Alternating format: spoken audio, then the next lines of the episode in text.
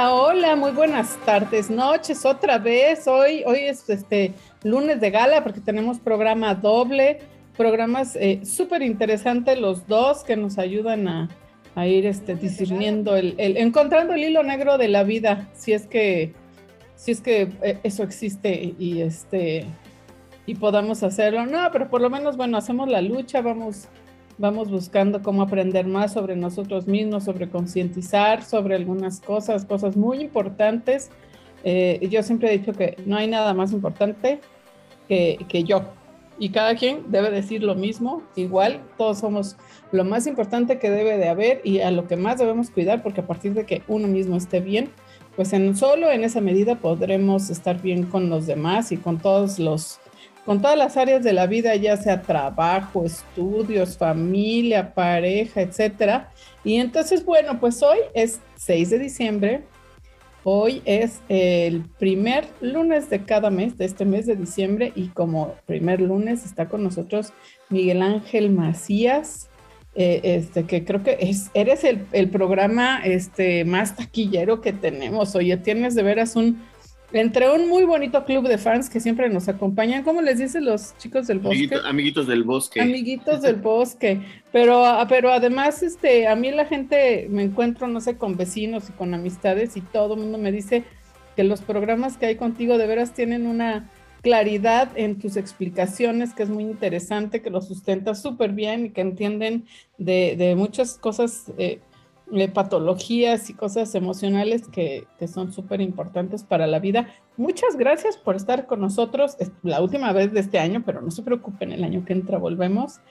Y este, escogimos yo creo que un tema que, oímos con mucha frecuencia y, este, y es bien importante, estas fechas de, de, Navidad, Año Nuevo y yo creo que hasta Reyes, todas estas como casi tres semanas eh, eh, son una época de reflexión, son una época de, acercarse a la familia, de acercarse a los amigos, de compartir, de tomar un descanso en la vida. Y vaya que este año nos hace falta, porque todo el tema de la pandemia y la economía, etcétera, ha estado de locura y nos hace mucha falta.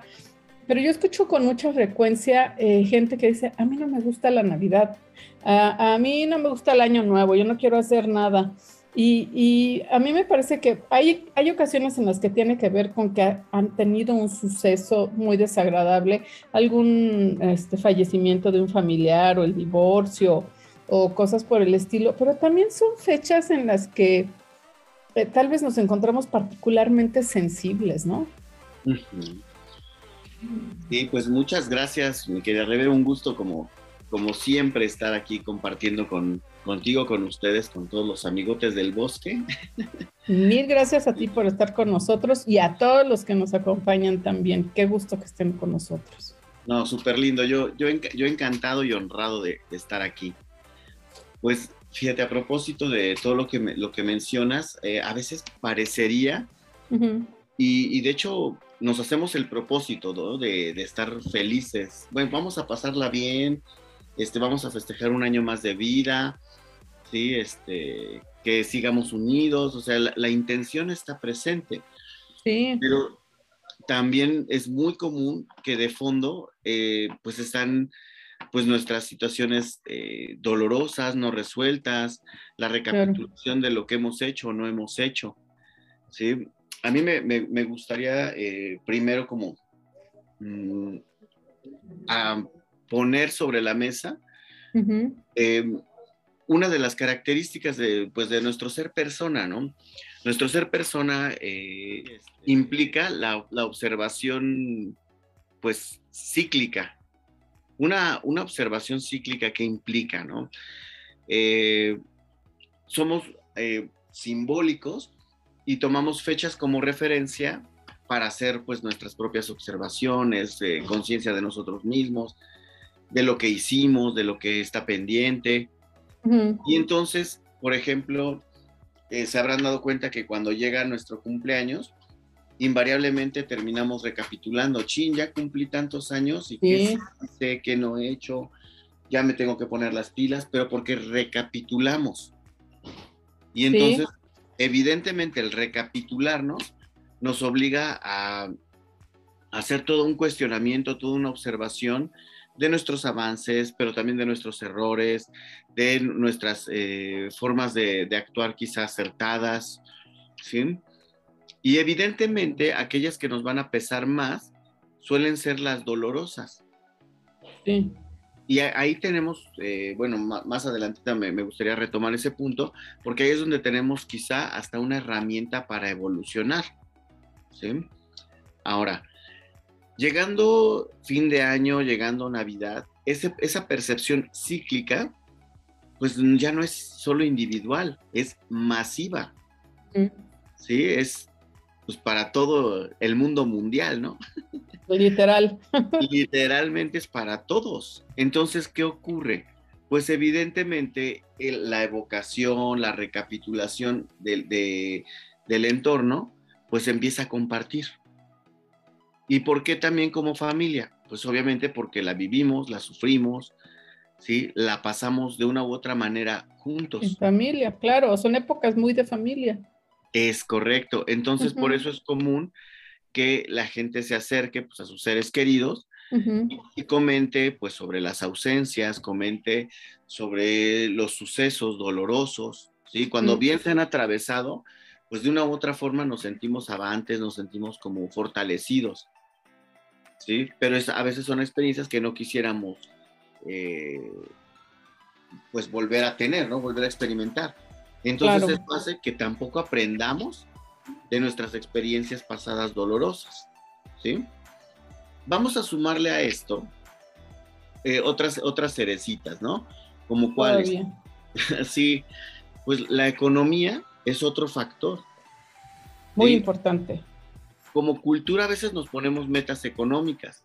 Este año quería cambiar el coche, este año quería ir de viaje o quería hacer arreglos en la casa y no pude. Este año se vinieron tales cosas y tuve tales gastos, ¿sí? Y pues obviamente con el golpe pandémico, pues evidentemente fue terrible. Mucho más difícil, sí. Muchísimo más difícil, más complejo. Y entonces hay una percepción de fracaso seguida de una ansiedad de, eh, pues de mejora, pero a veces esa, esa, ese deseo de mejora es muy ansioso. Y al ser ansioso es una autoexigencia. Y entonces las metas se empiezan a convertir en, algo que, pues más que disfrutarse, es una presión. Más que realmente claro, que implicar una, forma de conciencia de sí mismos implica un quedar bien con el otro. Y entonces, pues obviamente eso nos, nos va este, mermando, nos va llevando más a generar diferentes formas de estrés. Sí. Otro de los aspectos, ajá, sí, sí. No, no, dime, dime, por favor, ahorita que termines ah. te pregunto. Gracias. Otro de los aspectos sumados a lo económico también está muy cercano eh, a, los pendientes familiares. ¿sí? Por ejemplo, este año sí vamos a hacer esto, hemos estado muy alejados, este, me gustaría que hiciéramos X o Y, ¿sí? Y obviamente si ha habido pérdidas familiares, pues la promesa de aprovechar la vida, ¿no? No, ¿sabes qué? Ahora sí tenemos que hacer esto. Ahora sí, este año sí como, como de lugar vamos a reunirnos, ve, queríamos estar con fulanito y pues ya se nos adelantó, ¿no? Y, como que revaloras, ¿no? Exacto, pero ya es una presión y es algo que quieres compensar con el otro, pero si por un lado ni siquiera está en nuestros hábitos, no está eh, como una, una planeación como muy eh, auténtica, sí. nos genera y, y, acumula también esa ansiedad ay, sí es cierto, ve, ya, va a ser tal fecha de, es más, ya, vamos a volver a estar otra vez en Navidad y nunca nos reunimos, ¿no? O no hicimos esto. Y otra vez vuelve el peso. El tema con esto es que se va sumando. Lo económico, más lo familiar, más las pérdidas, más la economía. Exactamente. Ahora, otra cerecita, es más, le vamos a poner una fresita en medio, ¿no? Le vamos a poner frutero. y, todavía no hemos llegado a las velas, ¿no? otra, otra decoración al pastel, ¿no? Como son fechas de recapitulación, también buscamos la reivindicación. Si a esto le sumamos eh, la creencia de la honestidad, es decir, te voy a decir las metas, híjole, tampoco estamos listos para Esas metas que hicimos hace, eh, o sea, el 31 de diciembre y que dijimos, juro que en enero voy a bajar de peso, a comer más saludable, a dejar de fumar, a dejar de beber, a ahorrar, etcétera, ¿no? Entre lo más leve. Y como vemos estas fechas eh, de reivindicación, de perdón, las relaciones también pasan su crisis. Y perdóname que te lo diga, ¿eh? pero te voy a decir la neta como es. Por favor. Y bolas, ¿no?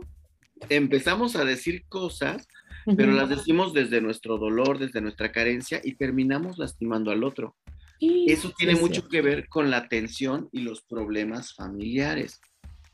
¿Sí? Y a veces hay una predisposición a ello. Y, y esa idea, ¿no? Así como te lo dije, perdóname que te lo diga, pero voy a ser muy honesto, ya es un ahí te va el fregadazo, ¿no?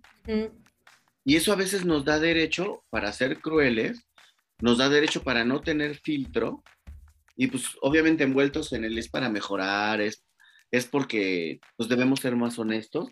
A veces podemos ser hasta crueles o sádicos. Brutales, sí, sí. Brutales. Entonces, esa es otra cuestión, el reflejarnos nuestros errores o nuestras situaciones pendientes. Por eso, normalmente en esta fecha, algo que se remueve así con cuchara sopera, ¿sí? Es el resentimiento. Tú me hiciste hace años y, y pues obviamente también no, no, falta la familia en el entorno que dice, pues ya hablen, ya arréglense, ya platiquen, ya este, casi casi sean amiguitos otra vez, ¿no? Pero eso, eso no sucede tan fácil. Ah, claro que no. De, hacerse amiguitos tan fácil, porque además empiezas, e, eso creo que es típico y sucede hasta en las mejores familias.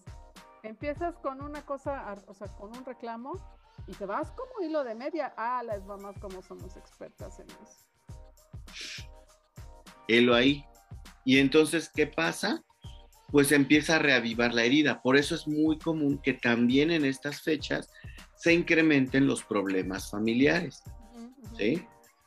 una decisión bien simple. ¿A dónde vamos a ir? ¿A tu casa o a la mía? Ajá. ¿Cómo le hacemos? ¿A tu mamá o a la de mi mamá? Es correcto, ¿no? No, pero ¿sabes qué? Yo la, yo la verdad, si vamos a casa de tu mamá, yo quisiera nada más un ratito, porque han sido bien groseros conmigo, ¿no? Y entonces, la, cuestión es, eh, se ha vuelto también un protocolo, se ha vuelto también un, eh, ¿cómo decirlo? Un trámite, ¿sale? Una, una reunión con fines políticos. Sí, pero, pero sí, no, no necesariamente se convierte un momento de, verdadero encuentro. Entonces, hay, muchísimas cosas de tensión de, para organizar simplemente, o sea, de, logística para Navidad y Año Nuevo. Y, este, y, y, es que vamos allá, pero es que allá este, se emborrachan y me cae gordo, pero es que no me gusta cómo cocina quién sabe quién, pero es que siempre va la prima no sé qué, que es insoportable, pero es que les encaraza a los niños, pero, ay, no, no, no, o sea, hay cualquier cantidad de pero y hay que comer esto, pero no le gusta fulano, pero no le gusta sutano, pero así, ¿sí? Sí, exacto, entonces, eh, la otra vez eh, estaba escuchando a, este, a, una, a un amigo sacerdote, que mencionaba que pues están perdiendo como la, la esencia de la comunión, ¿no? Y, y, es, me, me, dijo algo bien sencillo y, a mí se me hizo muy bonito. ¿De qué tenemos ah. en común? Y eso podría ser el amor, por eso es una comunión. ¿sí? Y los momentos de comunión los, los, los celebramos ¿sí? a través de estas fiestas también. Sí. Y entonces, cuando me dijo eso, es verdad. Parecería que entonces lo que tenemos en común o es resentimiento o son las ganas de beber y de fiesta, pero no, no necesariamente el celebrar el encuentro con el otro.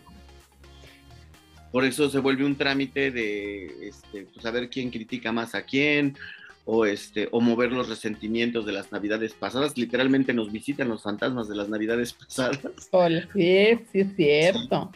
Entonces, creo que eh, todos esos factores se ven muy, muy, muy, muy particularmente en estas, eh, en estas fechas a través de la depresión. incluso se ha considerado, pues, eh, hablando de las enfermedades este, este, estacionarias, que pues obviamente se, remueven mucho por, por, procesos de somatización, ¿no? Hay más depresión, hay más problemas este, y trastornos no solamente digestivos, sino de vías respiratorias, ¿no? Se merma el sistema inmunológico. Exacto. Y somos víctimas de otros, este, de otros bichos ahí. Este, Qué peligroso eso ahora.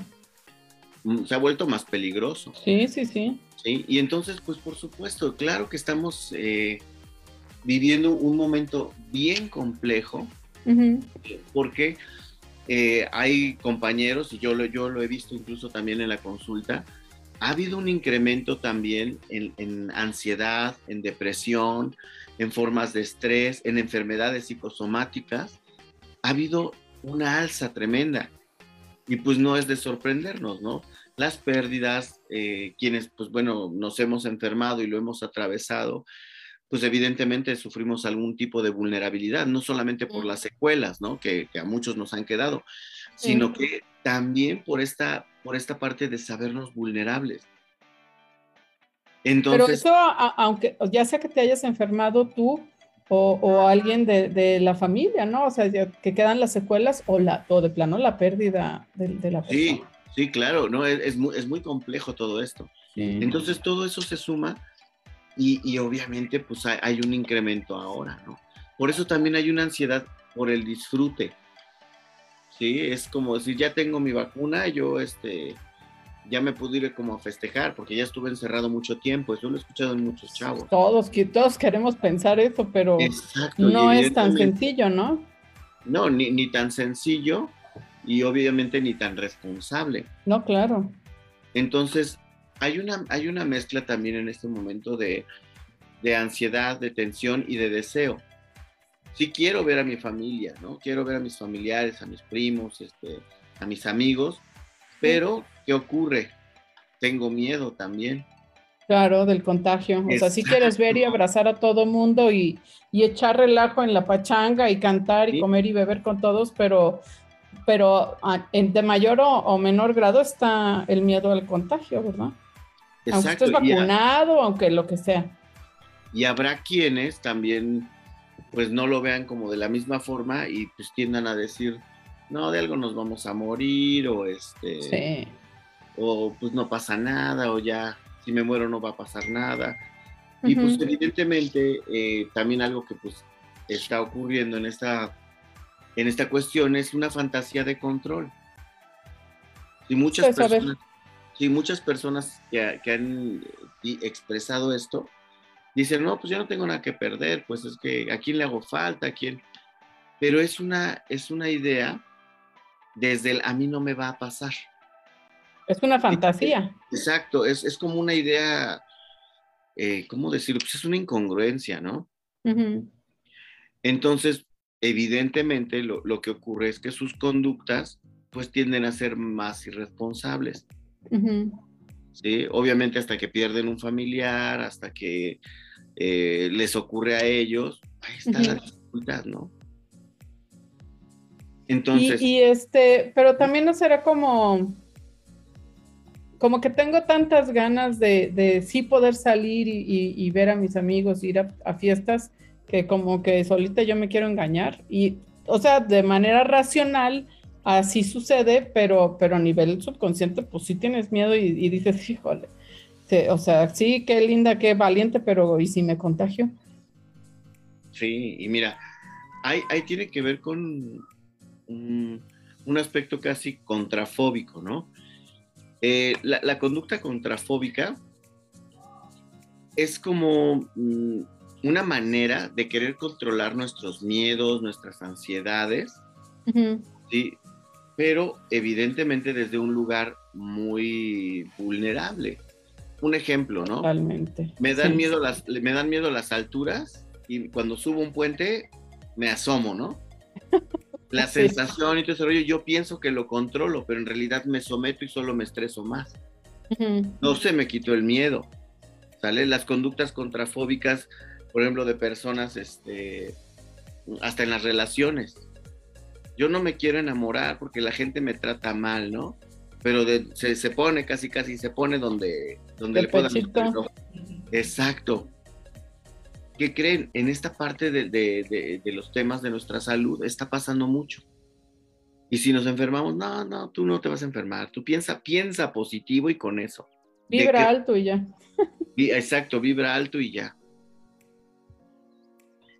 oye, entonces, fíjate, nos, nos dice Francisco de mi villa. Entonces, estas fechas es la acumulación de fobias, traumas y otras públicas que explotan contra nuestros seres queridos. Sí, sí, de hecho sí. De hecho sí. Por eso normalmente se, vuelve un momento de añoranza, de nostalgia, de vulnerabilidades, ¿sí? De tensión, de, ansiedad, de ansiedad por, por reivindicarse, ¿no?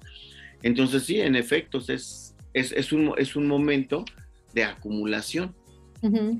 ¿sí? Entonces, eh, aquí lo, importante también sería cómo lo podemos afrontar. ¿sí? Y qué claridad tiene nuestra intención. Fíjate, a mí me gustaría mucho este, eh, pues tratar de jugar con una palabra, que es la, palabra es intención. ¿sí? Intención, ajá.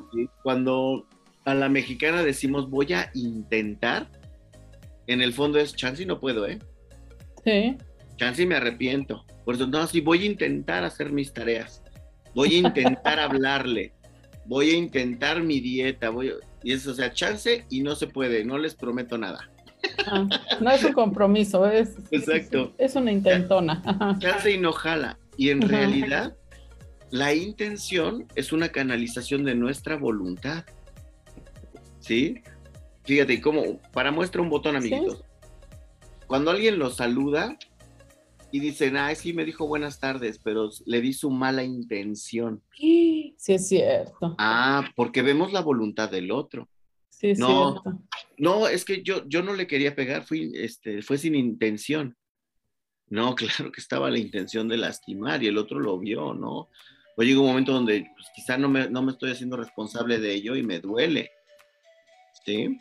Pero si nos damos cuenta, claro que la intención es un medio para proyectar nuestra voluntad, nuestros deseos, de una manera contundente a través de una conducta.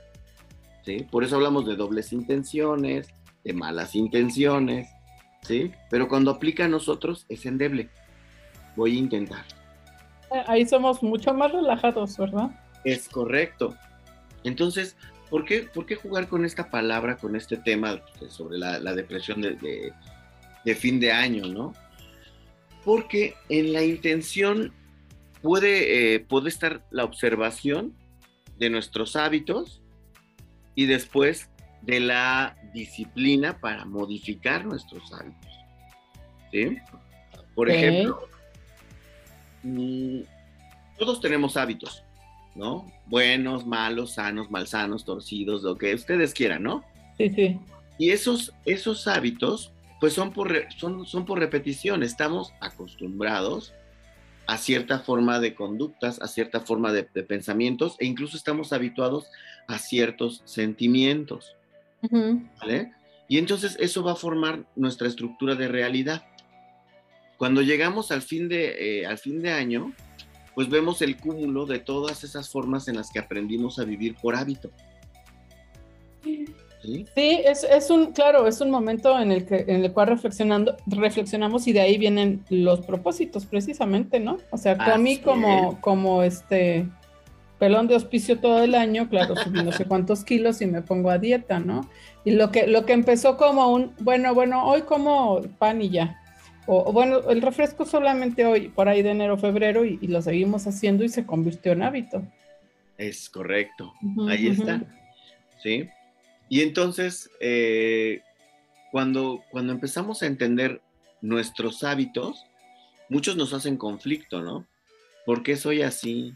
Es que te juro que me cuesta, es que te juro, ah, porque no, no es como solamente decir voy a cambiar el hábito, ¿Sale? Que es lo que muchos nos dicen, tengo que hacer hábitos nuevos. Ya tengo que hacer esto. No, por eso es la palabra disciplina. En, la en la disciplina, primero hay un objetivo claro. ¿Sí? Y ese objetivo claro, por ejemplo, yo quiero bajar de peso. ok, ¿para qué quieres bajar de peso? ¿Qué tan fuerte es ese rollo de bajar de peso? ¿Sí? ¿Es porque te lo han dicho los demás? ¿Es porque quieres competir este, pues, en, los nuevos estándares de belleza o qué onda, no? Si el objetivo no es mío, es más difícil que yo lo mantenga como una disciplina. La disciplina tiene el sentido, el sentido profundo del para qué se hace algo. Y entonces cuando mi objetivo es claro, toma sentido el decir, no, no voy a tomar más refresco. Toma sentido el decir, ¿para qué arrastro esto? ¿Para qué me castigo más? ¿Para qué me exijo menos? Si me, hago entender en eso, es, es, abarca todos nuestros hábitos. Sí, o sea, comer, este, hacer ejercicio, ser ordenado, este, estudiar para las, calificaciones, o sea, todo lo que hacemos, de veras.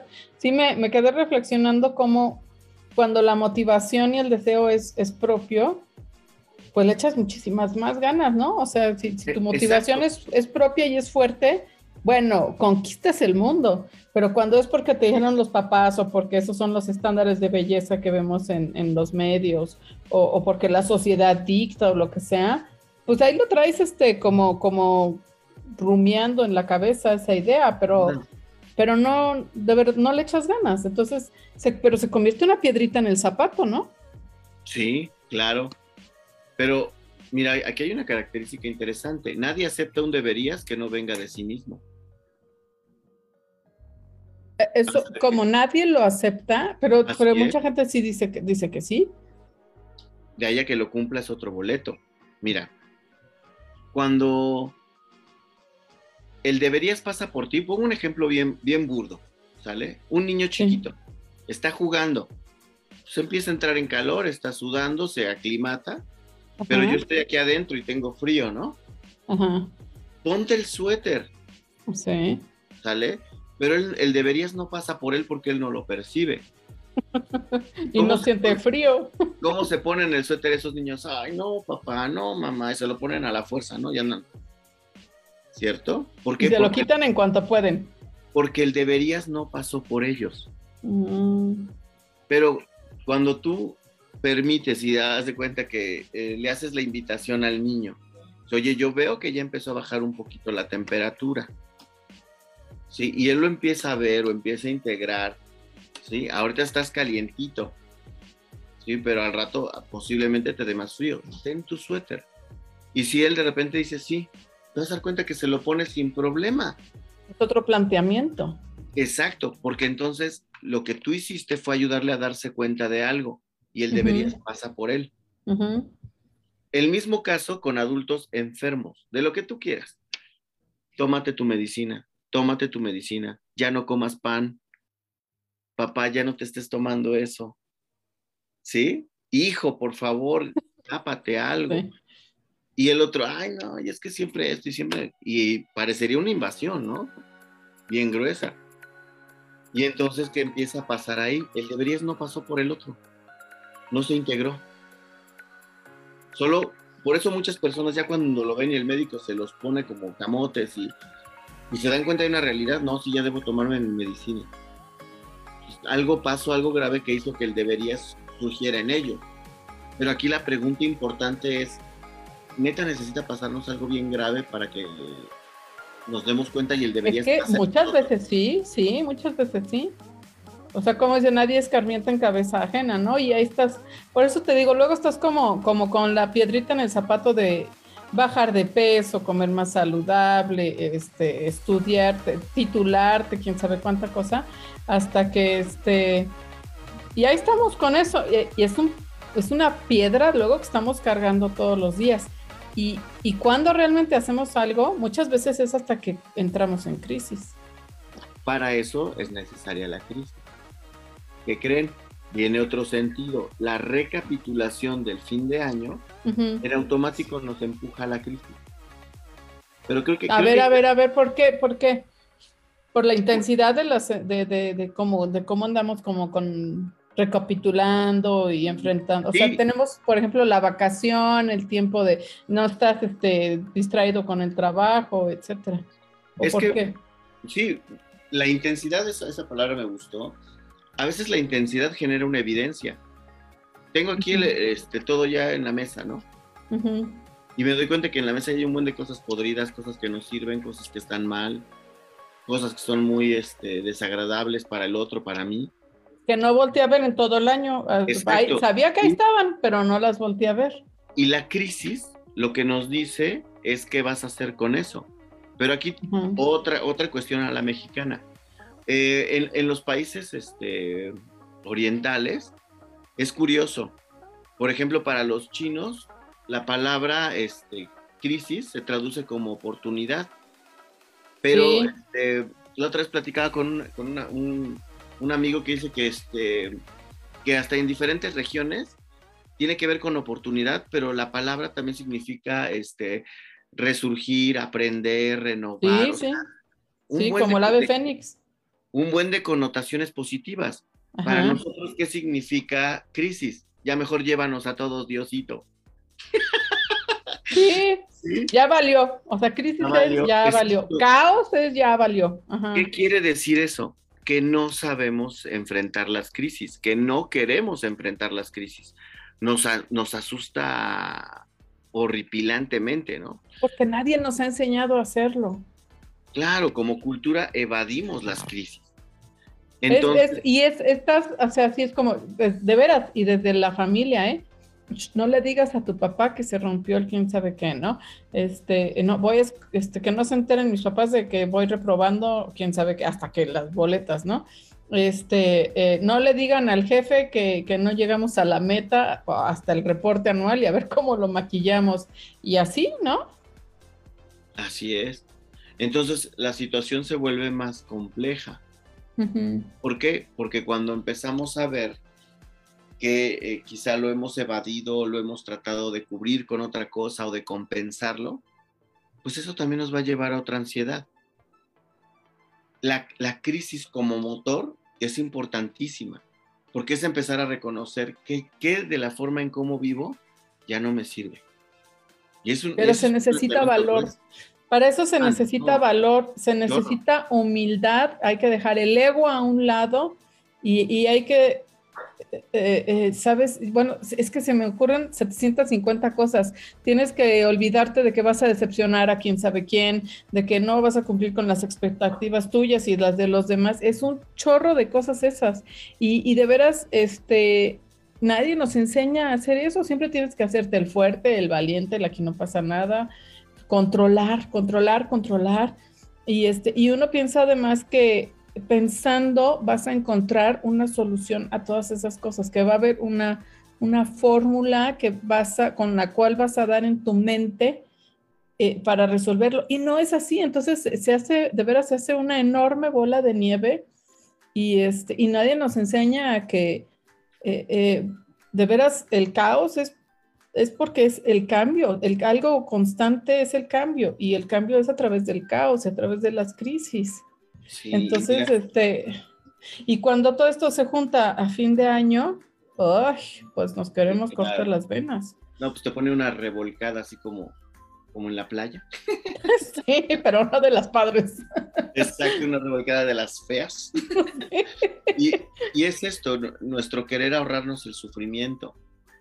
¿Sí? Y, hay, hay mucha conducta de compensación, es decir, queremos cambiar una cosa por otra, ¿no? Por eso también hay mucho regateo, ¿no? Sí, mira, este año ahora sí, ya voy a hacer esto, voy a dejar de hacer esto otro, y, de verdad nos prometemos a nosotros mismos, le prometemos a la familia, o prometemos por la familia, ya no por mí, sino por el otro. Entonces aquí la crisis primero hay que reconocerla como algo personal, que ya no me sirve, que dejó de funcionar de, la forma en cómo he vivido. Y evidentemente... Claro que es difícil, pero el primer, el primer punto es empezar también a dejar de ser crueles con nosotros mismos. de verdad, yo, yo me he dado cuenta que una, una de los lastres más gruesos que nos hace sufrir más en estas recapitulaciones no es peor juez que el que puedo ser yo conmigo mismo. Somos los más duros. Exacto. Y, y, mira, hemos, somos una cultura que hemos aprendido mucho del castigo así somos educados, ¿no? ¿Quieres, que, te ¿Quieres que me paro y te pego, eh? sí, es real. Le tuve que pegar, bueno, ya hablaremos de, de, de otra forma de educación en otro programa, ¿no? Pero estamos tan acostumbrados al castigo que incluso yo me castigo a mí mismo y luego le doy la herramienta para que otro me castigue. De, de verdad, amigo, ¿te has dado cuenta de eso? Hoy y lo supones y aunque no te vayan a castigar, ¿no? Aunque aunque este es que me va a dejar, es que ya no me va a querer, es que es que ya no voy a hacer su máximo, es que lo voy a decepcionar, o sea, diferentes formas de castigo emocionales y físicas, ¿no? Y este sin sin sin atreverse a, hacerlo y a, ver qué pasa, ¿no? Exacto, entonces si yo me, empiezo a hacer primero noble conmigo. Noble es que me haga de la, no es que me haga de la vista gorda. Noble no es que diga no pasó nada. ¿sí? También noble no quiere decir, ah, ya, pues perdónenme, ya, ya saben cómo soy, ¿no? Si ya saben cómo soy, ¿para qué me invitan? ¿Para qué me invitan? no, para nada, o sea, no, no se trata de eso de ninguna, de ninguna forma. Pero ¿no será que lo primero que hay que hacer es, o sea, en cuanto a esa nobleza, es darnos a nosotros ese respiro de entender que somos seres humanos imperfectos y que, y que estamos en pues, eh, todo el tiempo, ¿no? En un crecimiento, en una evolución, en, entender, en sanar, en tratar de ser mejores, en tratar y, y, ser un poquito mejores, pero, pero nunca vamos a ser perfectos, en vencer el miedo a, este, a, decirle, en vez de estar peleando con la pareja, de, decirle, es que estoy este, muy bajoneado porque porque, por lo que sea, ¿no? Por cualquiera de los motivos que, mencionaste, en lugar de hacerse el, fuerte, el superhéroe, el todo lo puedo y yo todo lo resuelvo, pero, pero estoy que me muero por dentro. Sí, sí, pero mira, eh, eh, en efecto es un lugar muy complejo. Sí, eh, aquí hay una invitación sutil. En vez de preguntarnos por qué soy, por qué hice, por qué no hice, por qué pasó, es ahora que aprendo ¿para qué me ocurrieron las cosas? ¿Sí? ¿Para, ¿Para qué nos está pasando esto? ¿Qué tengo que aprender de esto?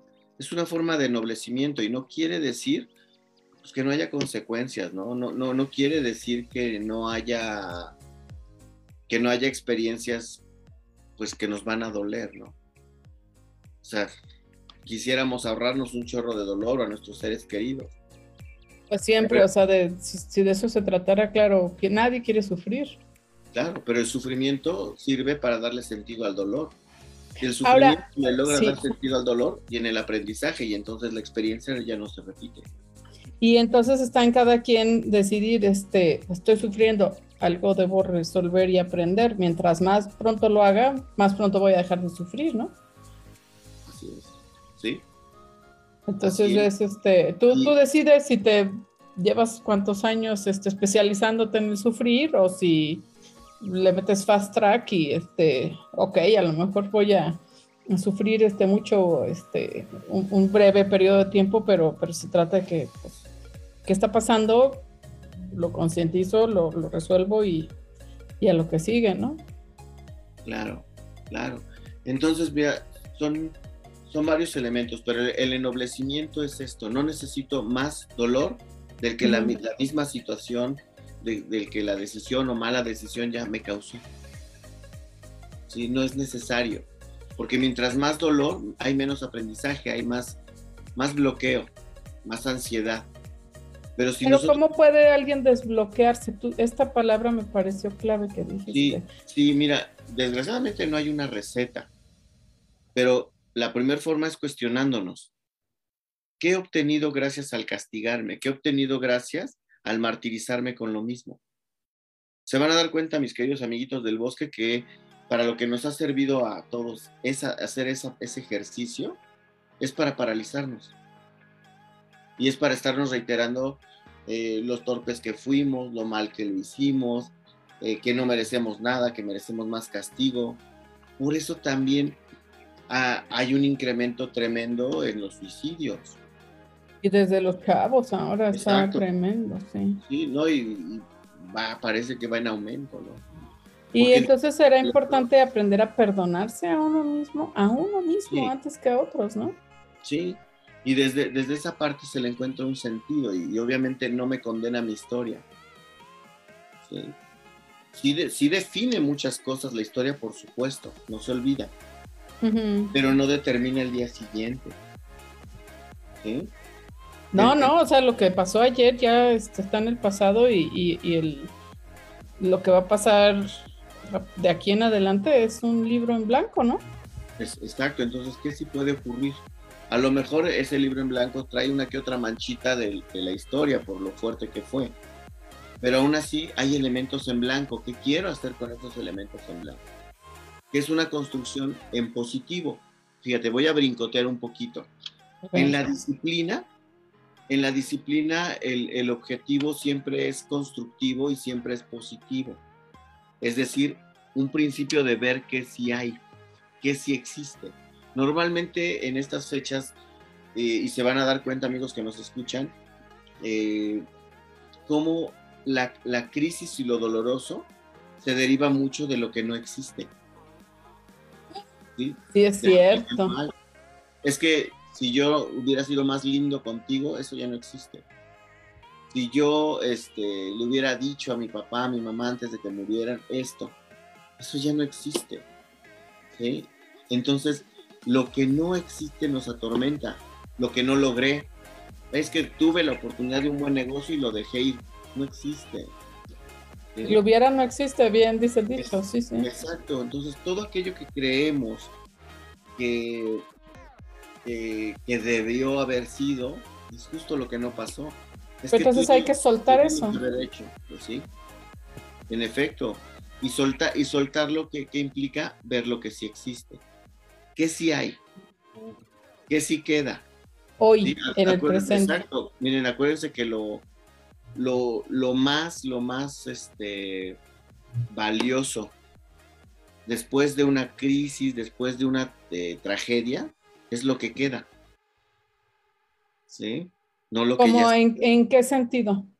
En todo sentido. Porque yo lo primero que pensé es, pues después de una crisis y mientras más fuerte la crisis, más gente se aleja, ¿no? Es, por ejemplo, es cuando, cuando la gente demuestra quién realmente está contigo, este, o sea, son, son pruebas de fuego, ¿no? Pero también yo creo que es más a nivel personal en donde te das cuenta de lo fuerte que eres, de, lo resiliente que eres. Ahí hay parte de lo que sí queda. Eh, eh, hace, hace algunos años ya en, una de las situaciones donde hubo un eh, tsunami en, parece que fue en Japón, la verdad no, no recuerdo bien el contexto, pero sí, sí algo que ocurrió, rescatan una, a un señor con su perro y una mochila, ¿no? Y él, y él decía que alcancé a rescatar lo más valioso. ¿Sí? Y traía su perro y traía algunas cosas, ¿no? Y entonces eso me deja pensando en esto. ¿Qué es lo más valioso? No es, no es necesariamente lo que puedas cargar, sino lo que realmente a veces te es útil o realmente te quedó. Y no es los bienes materiales, ¿no? Yo creo que también muchas veces aprendes que, o sea, claro, no quiere decir que lo material no importa, pero, pero finalmente lo material está para, para servirnos a nosotros, o sea, son cosas utilitarias, ajá. Y este, y, entonces, pues, lo material, este, pues, ahí viene, no lo digo a la ligera, ¿no? No se trata de, de, minimizarlo. De minimizarlo, ¿no? Pero lo material se repone. En cambio, este, pues lo que somos y lo que traemos adentro y, y nuestra gente querida, los que están firmes, eso, eso es lo verdaderamente valioso. Exacto, y, la pregunta que hay que hacerse es, ¿qué es lo valioso desde mí? Pero desde mí es cómo quedé yo, qué sí quedó en mí. Incluso, incluso fíjate ante las enfermedades, ¿qué sí quedó? Digo, muchos quisiéramos no haber arrastrado una secuela, ¿no? Pero si me empiezo a lamentar desde la secuela, no veo lo que sí hay, todavía me puedo desplazar, todavía puedo potencializar algo en mi salud, ¿no? Bueno, sobreviviste. que, hoy en día este, es, un tesoro bastante importante. Exacto, por eso a veces cuesta tanto trabajo decir, bueno, después de esta, de esta separación, de este divorcio, de esta, de esta pérdida, ¿qué sí queda, no? Entonces esa es una fórmula que podemos usar también para, para, este fin de año, ¿no? En lugar de bajonearnos por, por lo malo, sería como tratar de hacer un inventario de lo bueno. Sí, mira, no es no bajonearse, sino qué hago con el bajón, ¿no? Bueno, sí, o sea, pero no retroalimentar este, a la bestia, ¿no? ándale, sí, exacto, eso me gustó más. Sí, y, es empezar pues, eh, a preguntarnos, a ver qué sí quedó, cómo sí quedé yo, qué quedó de por medio, ¿no? Y qué hay que hacer, para qué me sirve lo que sí existe, ¿no? Cuando empezamos a construir con eso, podemos desarrollar nuevas herramientas, pero sobre todo que nos conduzcan a la disciplina. ¿Sale? La disciplina nos va a ayudar a trabajar sobre esos hábitos. ¿En qué debo concentrarme ahora? ¿En qué debo mantenerme? Y ese qué va a empezar a formular los cómo. Si yo tengo un qué claro, a ver, sí, sí quiero mantener mi salud. ¿Cómo lo voy a lograr? Cuidando lo que me como. Primero. Cuidando qué hago con mi cuerpo. Y entonces el qué, el cómo se empieza a reestructurar. Y eso hace que me mantenga. Y entonces vale la pena el decirle no, ¿sí? A tanta grasa, no a la comida chatarra. Y no quiere decir que la abandone, pero si mi sentido es claro, yo, yo mismo me voy a dar cuenta, pues sí es cierto, o sea, las frituras, ¿qué? Sí, sí es cierto. Hay gente que por eso cuando entra al ejercicio y le empieza a ver resultados y se, apega a la disciplina, te motiva. Hay un, buen, de hábitos que por default dejan de dar cambiando. Y dice, sí es cierto, me, doy cuenta que no necesitaba este, visitar al don de los tacos dos o tres veces por semana, ¿no? o, que mi, dieta rigurosa de incluir refresco, pues, la verdad, ya está ni, ni se me antoja. ¿Por qué? Porque la disciplina me ayudó a encontrar otro sentido, otros Oye, Pero, pero mira, dice Adri Moreno, escribió hace unos, unos minutitos. Antes era muy disciplinada con el ejercicio. Mi motivación era verme mejor para mí y aun cuando quiero regresar a eso, me he visto envuelta en circunstancias físicas y emocionales que siento no me dejan tener energía quiero hacerlo, pero llego a casa y solo quiero dormir o acostarme. Ah, pero ¿qué tal me da hambre? Como si hubiera hecho entrenamiento intenso. Qué difícil es darte cuenta que está pasando, pero más difícil hacer un cambio cuando no tienes energía para eso. Ándale. Mi querida Adri, ahí la pregunta es, ¿qué estoy logrando con castigarme más? ¿Sí? Que eh, si nos damos cuenta, perder energía, tener el pensamiento centrado en, me iba a parar a hacer ejercicio, pero no, la verdad ya no. Tiene que ver con, nuestro nivel de merecimiento. ¿Merezco estar así en el castigo? A lo mejor mi cabeza me dice de inmediato, no, no lo merezco. Pero si me estoy habituando a ello, me estoy acostumbrando a vivir mal. Y ahí digo, me voy a aventar así como un guayabazo, este, pero a veces cuando tenemos mucho esta circunstancia de, pérdida de sentido, estamos esperando que eso venga de afuera, que alguien venga y me rescate. ¿sí? Que pues algo sí, Es, más fácil pensar eso, ¿no? Exacto, y a veces, y a veces eso nos pasa, y créeme, no, eh, amiguitos, no, no hay un juicio en esto. ¿Por qué? Porque todos hemos sido vulnerados de una u otra forma por esa necesidad de reivindicación del exterior. De validación. Exacto de validación, de que tú me demuestres que valgo la pena, de que mi ex venga y reponga las situaciones que rompió. Ya me di cuenta que tú eres a quien quiero, sí. Exacto, o sea, que nos digan algo así, mínimo para decirles, no, ya no. o, para decir, pues me demostraste que valgo la pena. Sí. Sí, hay un sinfín de cosas, a veces lo, lo ponemos hasta en la familia, ¿no? Es que quiero que mis papás vean que yo también o que mis, mis primos vean que yo soy. A veces eso, eso nos merma energía, nos merma mucho poder, ¿sí? Y evidentemente se aumenta la dificultad. Créanme que no, no, en estos programas, en estas charlas, no damos recetas de cocina, amigos. Eh, Uy, ojalá que existieran y que fuera tan fácil. No, o sea, que sacaríamos un manual bien sensacional. Y seríamos millonarios. sí, ya me vi. y, el, punto es que eh, tampoco es fácil. Hay gente que me ha dicho, es que así como lo dices, suena súper fácil. No, lo que pasa es que tenemos una hora para charlarlo, ¿no? Pero En realidad esto es todo un proceso donde el no juzgarnos, el no juzgar nuestra experiencia es vital. Desde que empezamos a ser duros, ¿no? De, no, ves que ya me volví bien flojo, es que ya estoy cada vez más apático. No, ni modo que ahorita, ¿tú crees que voy a bajar tantos kilos? No, ya. No lo hice de menos años, ahorita que estoy cuarentón, no, menos. Nos autogoleamos, pero es precisamente porque seguimos en esa mala circunstancia. Seguimos buscando pretextos en lugar de, ejecutar las soluciones. Y, miren, también es la invitación, vayan a terapia, amigos. Busquen más elementos que les hagan dudar de la forma en cómo, en cómo viven. Y cuando empezamos a dudar de eso, nuestro espíritu empieza a buscar otras cosas. es cierto, me doy cuenta que no, no es lo único que hay, que también puedo ser feliz de otras maneras ah, me doy cuenta que con todas estas pérdidas, que sí hay, quién sí está. Mira, Kubler-Ross eh, tiene un libro muy padre que se llama Muertos y Moribundos. ¿sí? Este, les va a gustar mucho este libro, porque pues, nos habla de los, de los duelos en general y cómo a veces eh, podemos perdernos, dicho de otra forma, morimos con nuestros muertos y dejamos de ver quiénes sí están. Por eso, como, reflexión de esto, eh, también hay otro libro muy bonito que se llama El libro tibetano de la vida y de la muerte. Me encanta, me encanta ese libro. Eh, hay, hay una, una, circunstancia donde Rinpoche dice que eh, pues realmente no importan los que se van.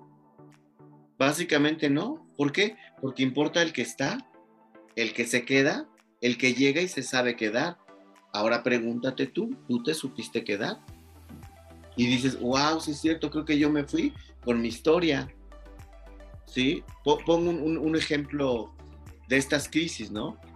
Eh, a lo mejor es hasta motivo de otro, de otro programa, de otra charla, ¿no? El famoso este, síndrome del nido vacío. Ah, sí, sí, sí. Pues, ¿qué pasa? Que como mamás, pues no supimos hacer otra cosa más que ser mamás. Y papás también, ¿eh? Porque también habemos muchos varones que ya no sabemos después qué hacer sin hijos. Entonces, ¿qué ocurre? Pierdo el sentido de mi vida porque me dediqué tanto a ser papá, a ser mamá, que mi vida se fue en mis hijos. Y cuando ellos se van, yo ya no sé qué hacer de mí. Perdí sentido. Y entonces se acaba la misión. Ajá. Sí, claro, y hay síndromes de continuidad. Ya se acabaron mis hijos, me voy por los nietos. Claro. Y, bueno, y se escucha feo, pero hay muchos, muchos abuelitos este, secuestradores que tratan de tener ahora al, al nieto como si fuera el hijo, ¿no? 24 horas al día. Sí, sí, sí, Y obviamente se puede volver cómodo para los hijos y bueno, se retroalimenta la neurosis, ¿no? Ya, ya lo platicaremos después. Pero en ese ejemplo, cuando aprendimos solamente a dedicar nuestra vida a algo y nos olvidamos de ser nosotros, pues entonces el sentido está en lo que en lo que hago, no en lo que soy, en el dinero que puedo juntar, no en lo que soy. ¿Sí? En el tener una familia, pero no en el involucrarme con la familia. ¿Sí? Entonces, he, aquí la, complejidad. Por eso, si no importa el que se va, gracias a él, honralo. Gracias a él que aprendiste de ti. A lo mejor conociste experiencias nuevas, físicas, emocionales, sociales, de la naturaleza que tú quieras, tanto luminosas como oscuras, ¿no? Gracias, gracias a ti que aprendí de mí. Ah, la otra vez estaba viendo ahí un, un, este, un dibujito que decía que todos hemos sido el monstruo en el cuento de alguien, ¿no? Y qué doloroso, todos. Yo quisiera ser luz en la historia del otro y me he dado cuenta que a lo mejor he sido pues, lo más gacho que le pasó a alguien y me duele, claro que me duele. Sí, es cierto. Pero ahora que me toca aprender de eso, gracias a ti ahora sé cómo no tratar a alguien. Gracias a ti sé cómo no relacionarme ya de otras formas, ¿no? Y te, te lo puedo decir no con orgullo, te lo puedo decir con mucho dolor, ¿sí? Pero ahí empieza una recapitulación, ¿sí? Por eso también parte de nuestras crisis eh, anuales, ¿sí? Parte de la crisis anual está en que no queremos ver esa parte dolorosa. Si no la vemos, no aprendemos. Bueno, sí, nadie la quiere ver, pero, pero de veras es como tener este fantasmas en el closet. Sabes ah, que ahí está eso y, y, este, hasta dónde te puedes hacerme eso a, a, ti mismo, ¿no? Mira, nos dice Bombona Dire, es, amigos del bosque, eso es real, cuando nos quedamos enfrascados en lo pasado y queremos demostrarle a medio mundo lo que somos, nos dejamos a un lado a nosotros mismos y que les encanta escucharte. Y nos pregunta Faisuli, ¿qué podemos hacer? Gracias Faisuli por escucharnos y además ella está por Colombia. Imagínate hasta dónde llegamos. Dice, ¿qué podemos hacer los familiares y amigos de personas que están en la depresión? Ok, buena, muy buena pregunta. Mire, yo lo que puedo sugerirles desde la voluntad de ayuda, no procurar ayudar. O sea. o sea, mucho ayuda el que poco estorba. Eh, sí, y mira, aquí no es que nos valga, no, no, no. Piensa en esto. Un consejo que no te ha sido pedido es siempre una invasión, ¿eh? Y una ayuda no solicita puede incluso ser una agresión. ¿Sale? Sí, claro. ¿Qué pasa cuando vemos a alguien mal? No, échale ganas.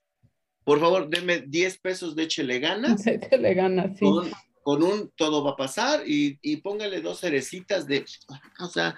Y envuelto para regalo en la Navidad. Exacto, para ir comiendo. sí, pues no, o sea, eh, a veces incluso ni siquiera escuchamos la crisis del otro, de inmediato queremos aconsejar. Sí, psicológicamente, eh, bueno, en, el lenguaje de, de, colegas psicólogos lo llamamos respuestas automáticas bloqueadoras. ¿Sí? Aconsejar, minimizar, ¿sí? querer dirigir, querer comparar, todos esos eh, tipos de respuestas son, se van a dar cuenta, amigotes, que es bien común. Así como, neta, por eso lloras, por ejemplo, muchos papás a sus hijos, ¿no? Está llorando la chava porque tuvo una bronca con el galán. Y el papá, no, por eso lloras, hija, no, llora cuando me muera. Por eso. Típica frase. Y que el tipo valiera la pena y la chava, ay, ya cállate, papá, ¿no? Está bien feo. Exacto, y empieza el espectáculo de luz y sonido, porque empieza un pleito, ay, papá, ni lo conoces, oh, no, pues es que ve, ya lo odio porque ve cómo te tiene, y entonces, ¿qué hace la persona? Deja de confiar en el papá. Ya ni te cuento nada, mejor ni les cuento nada porque me juzgan. Ah, a mí me queda claro en, en la atención a las familias que no hay mala onda en los papás, ¿no? Pero el no querer que los hijos sufran hace que terminen o dirigiéndolos o juzgándolos y eso genera una distancia con los hijos. Entonces, eh, para quien pues plantea esta pregunta, uno de los primeros eh, elementos es el acompañar. Desconozco qué te ocurre. Aquí estoy para ti. Pero aquí estoy para ti. Y a veces, de verdad, es como cuando, cuando fallece alguien y dices, ¿qué le digo? Uy, no digas nada, solo dile aquí estoy y abraza a la persona. A veces hasta quédate sentado junto a él, junto a ella. A veces es, esa parte denota más la solidaridad que unas palabras, todos vamos a ese camino y bueno, pues somos nada en este mundo y, o sea, lo escuchas y terminas así como sin consuelo, más frustrado. Sí. O los consejos, no, no, mira, mi hijo, mira, no, pues, ¿cómo crees? Vas a, ya habrá un mejor trabajo, ya te va a ir mejor. Pero hasta te arrepientes, ¿no? Yo creo porque dices, este, o sea, claro, e, e, es esto de que pues te acercas a alguien esperando que te validen, que te resuelvan, que te, etcétera, pero luego empiezan así, échale ganas, y este, tipo de frases dices, ¿por qué le pregunté, no? Es, exacto, exacto. Entonces, eso también se va sumando, y es curioso, porque se vuelve una forma de comunicación tan ordinario que a mí me molesta que me lo digan. No me gusta que me lo digan, pero yo lo digo. Una pues forma, ¿no? Sí, Por ejemplo, la, comparación de la historia. Me estás contando algo triste y no, vas a salir adelante, fíjate, a mí me pasó esto. Agárrate. Y, y me empiezo a soltar con mi historia y se trataba de escucharte a ti y ya no te escuché. Sí, sí, no, te conviertes tú en el protagonista. Exacto, y entonces ahí la comparación. Porque tú sufriste más. Termina, exacto, termina haciendo que el otro se sienta hasta absurdo por su sufrimiento. Y eso me ha pasado en la consulta. Llega la gente y me dice, oye, es que a lo mejor hasta dices que es una tontería. Es que yo lo pienso y digo, ay, por esto vine al psicólogo. Yo lo que les digo es, no importa, o sea, es que eh, a lo mejor es más grande, más chiquita, o no lo sé, pero lo importante es que es tu historia. Yo no sé si tú sufres más que Remy o no. Bueno, ni tienes que estarte este, al borde de la muerte, del sufrimiento para llegar al psicólogo, ¿no? Tienes algo que resolver. Pues, y entonces, ¿qué pasa? Pues empieza a haber una tendencia, ¿sí? A, que si yo no lo comparo, a que si yo le doy una valía porque es mi historia, y tú que en este momento me acompañas, me ayudas a saberlo, realmente a veces hay hasta más entendimiento. Dos, a veces desde ese acompañamiento, no aconsejar, sino simplemente es eh, dimensionar con el otro, estar.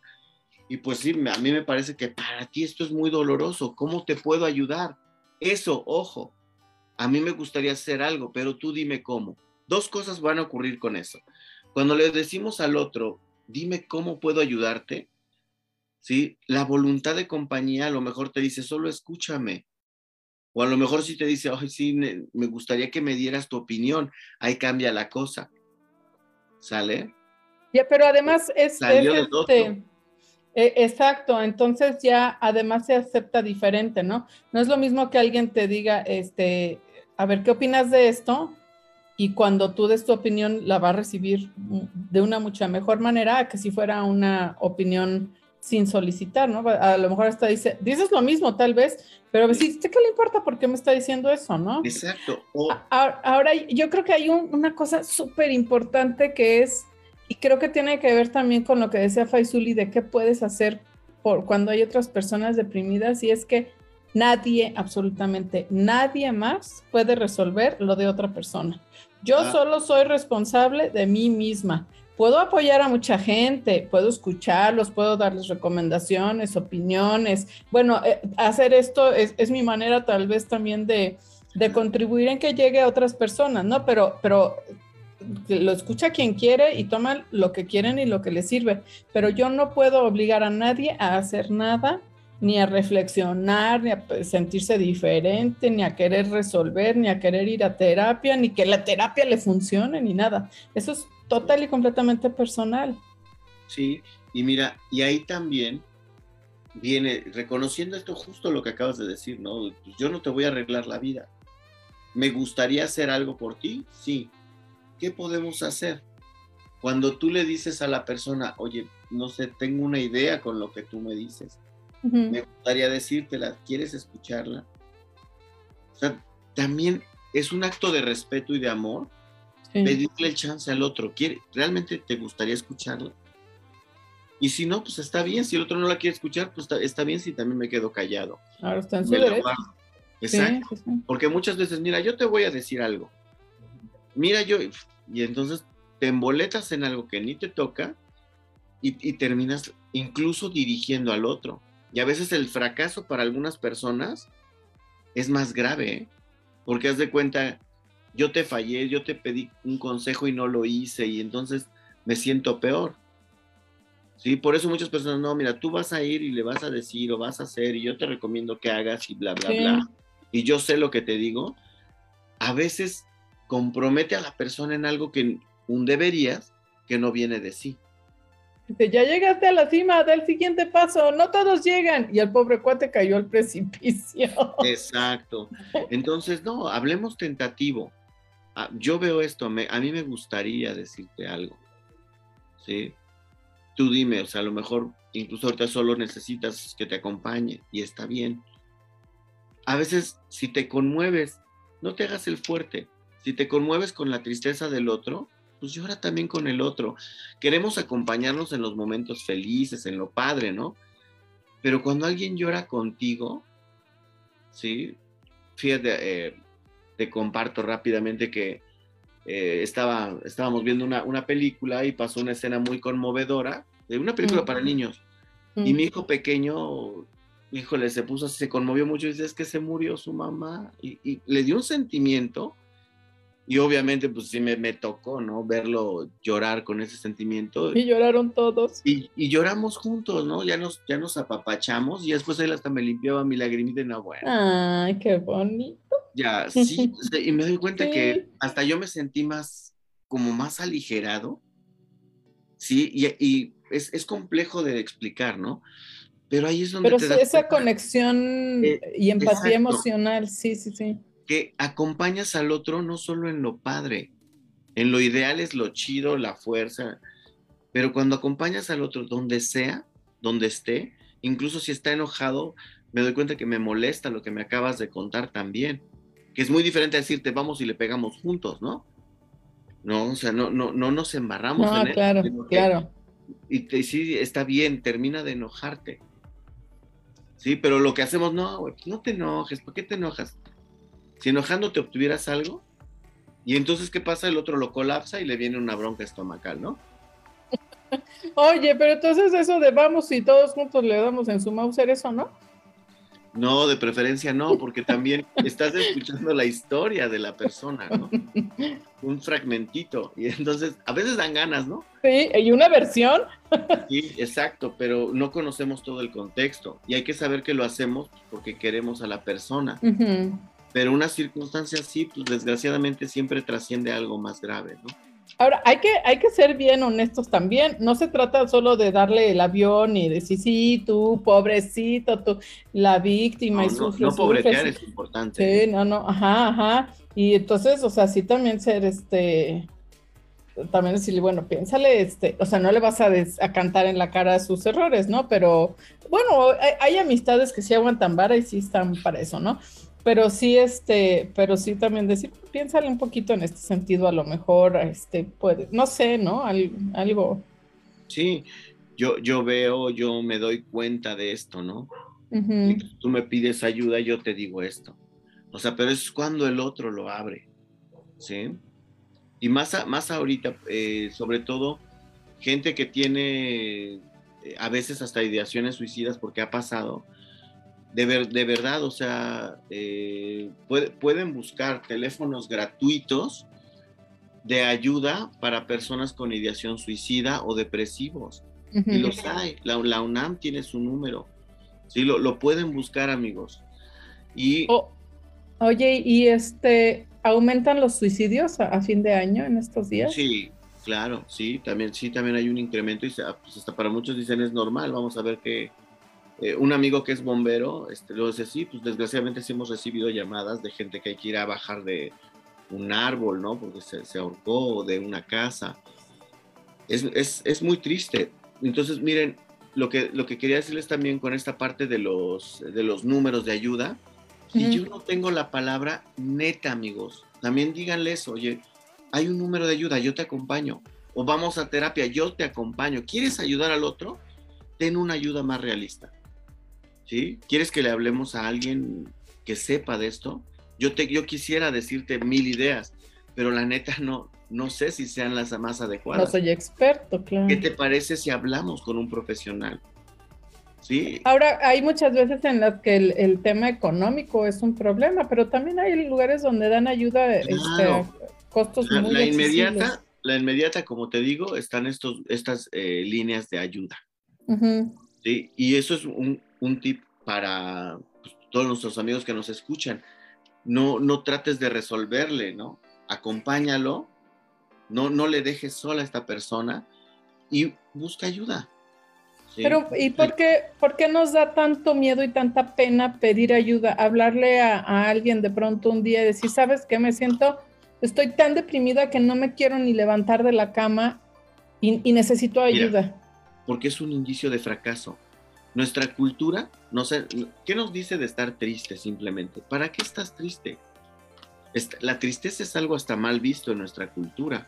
Y te dicen, mira qué afortunado eres porque tienes esto, tienes lo otro, y no, no, no, no, deberías estar, triste. Entonces, estar triste en nuestra cultura es un fracaso. Ahora estar deprimido es un le fallé al mundo. Yo no debería, ¿sí? Por eso, por eso esta situación de pedir ayuda es tan complicado. ¿Sí? Entonces, sí, sí es una invitación muy grande a que pues, nos revisemos todos en este sentido de qué estamos recapitulando, ¿Qué, eh, con, qué, con qué ideas estoy más clavado, con qué vulnerabilidades. Darme cuenta que mi familia, los que tengo, o, a la gente que considero cercana, es mi primer bloque de apoyo. No necesito la vergüenza mm. ante mi debilidad. ¿sí? Es como yo te aseguro, si yo le digo a mis amigos, estoy muy triste, ¿cómo tú? ¿Quieres? Y eso que eres psicólogo, porque me ha pasado. Tú eres Dios, tú no puedes estar triste. Tú eres, tú eres psicólogo y dices, sí es cierto, y va para adentro, ¿no? Entonces me doy cuenta que no puedes platicar con cualquiera. Y es algo bien complejo. Entonces, no, o sea, si nos empezamos a salir de eso, digo, pues sí, carnal, ahí como la ves, necesito un abrazo, ¿no? Y entonces, en ese acto de humildad, primero conmigo, ¿sí? viene esta pauta de la ayuda. Se puede orientar, ¿sí?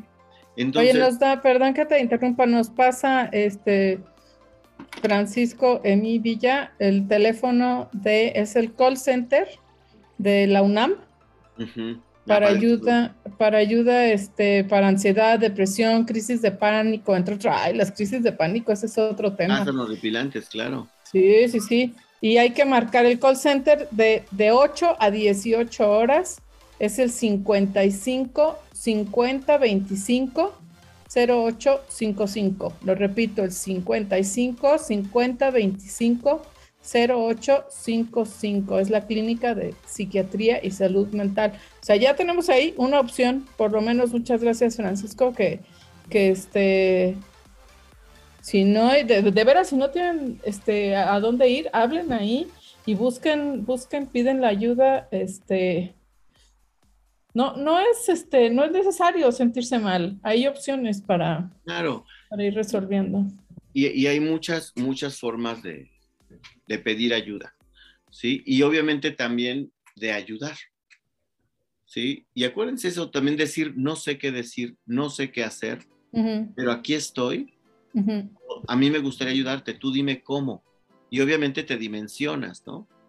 Ah, mira, me encantaría hacer eso, ¿no? Eh, me encantaría darte una respuesta decirte yo te llevo, yo te pago, yo hago, ¿no? Solo que en este momento no puedo. Lo que sí puedo hacer es, y te dimensionas en la necesidad, pero ya es la línea de la ayuda que te está pidiendo esa persona. Y eso es lo que realmente fortalece y puede hasta sanar al otro. Eh, sí, puede ser el inicio de, ese camino de, de sanación, ¿no? De, de, empezar a, levantarse de los abismos que a los que llegamos a veces. Dijiste algo que me encantó y, le quiero dedicar un momento especial porque es gratis y es mágico, los abrazos. Sí, sí. Son, o sea, existe hasta incluso, eh, o sea, una, está comprobado que el organismo reacciona eh, eh, con sustancias, segregando sustancias que nos hacen sentir mejor con, los abrazos. Sí, totalmente, o sea, desde un buen de, hasta la dopamina se mueve, se mueve la serotonina, se produce, o sea, es, es muy chulo que nos da un abrazo. Son gratis. Son gratis, son gratis. Y te, o sea, ¿cómo nos quejábamos cuando la, empezó la pandemia que no nos podemos besar y abrazar? Pues ya podemos, ¿no? O sea, estamos vacunados. Claro, si quieres quédense el cubrebocas puesto y este, tengan cuidado y eso, pero, pero abracémonos, abraz hay, hace falta abrazarnos. con tu núcleo cercano. sí, no vas a andar abrazando a todos en el metro. Por ejemplo, a mis amigos, sí, pero también, pues, mira, es, es como esta parte de, ay, pues ya estamos vacunados, hay que abrazarnos. No, no sabemos de dónde viene, no sabemos el transporte, o sea, hay muchas cosas, ¿no? Pero sí con nuestros seres queridos. A veces estamos tan tensos con ellos, tan raspados, tan friccionados que nos hemos olvidado de abrazarnos con el hermanito, ¿no? Con la pareja, con el hijo. Sí. no, si son los que tienes a la mano, hey, ven acá y un abrazo, ¿no? Y, ese, y esa se van a dar cuenta que se vuelve muy sanadora para todos. Muchísimo. Entonces, pues creo que hay, hay, hay mucha tarea que hacer, ¿no? Hay mucho, hay mucho por hacer, hay este, pues ya nos dijiste varias cosas que aunque no son recetas mágicas, es, un excelente comienzo para, pues para no sentirnos así más tiempo del necesario, ¿no? O sea, sí, como dices, muchas veces es necesaria una crisis o, darnos cuenta de, estas cosas para, para empezar el camino de, recuperarnos, de sanarlo, de, de superarlo pero no nos atoremos, abracemos, nos pidemos ayuda, ofrezcamos la ayuda, ofrezcamos una mano, la compañía, simplemente escuchar. A mí me pasa, seguramente tú me vas a decir por qué. Eh, cuando platico con, tengo dos, tres amigas muy cercanas y cuando platico las broncas con ella, las veo de otra manera, así como que empiezo a decir, ah, entonces esto es, sí, y esto, y, que es muy diferente a estar nada más piensa y piensa y piensa y piensa. Exacto, exacto, y también hablar. Entrar en el diálogo con el otro te ayuda incluso a escucharte a ti mismo. Ajá, eso es importante, ¿verdad? Es diferente de nada, solo pensar. Es más, háblense, háblense más a sí mismos, con suerte y descubren que se caen bien. Nos queremos más. Exacto, yo me hablo y me digo, ay, sí, sí, soy chido. Y eso, es importante, me caigo re bien. Sí, eso, eso es importante porque el diálogo que llevemos con nosotros, chequen cómo es. ¿Cuánto soy? Se dicen a ustedes mismos soy bueno, soy hábil, soy perfectible, soy amigable, soy tonto, soy gordo, soy, ¿qué me digo? ¿Sí? Si me hablo feo, pues también es lo que mi conciencia va a empezar a ubicar en el exterior para que el otro me hable. Ya, ya luego, si quieres, platicamos sobre esas formas de comunicación consigo mismo, ¿no? Y el nivel de conocimiento. ¿Cómo ya estoy haciendo mi lista. Va, es que luego se nos eh, decimos de qué vamos a hacer el programa y, si no hago la lista se nos olvida. este, no, pues hay, hay mucho, como dices, este, hay mucho que hacer eh, eh, estas fechas. Reflexionemos, ¿no? Vamos a hacer nuestro inventario de lo, de lo malo y de lo bueno, poniéndole mucho valor a lo bueno, y, empezando a, trabajar en lo malo. No, no se resuelven las cosas de un día para el otro, pero el primer paso es bien importante. Claro, y, y está bien respetar nuestras tristezas, de verdad. Una forma de respeto es darle un lugar en mí, es llorarla y a veces compartirla. ¿Sí? Y si hay depresión, pues por supuesto, la escucho, denle respeto y pide ayuda.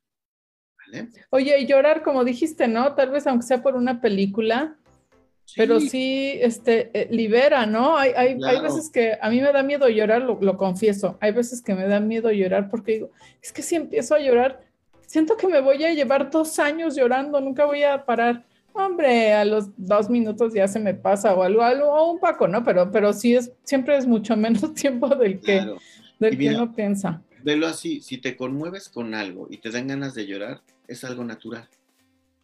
Así, dale naturalidad a tu cuerpo. Y Ay, yo soy bien chillona, sí. Y date, date el chance de llorar.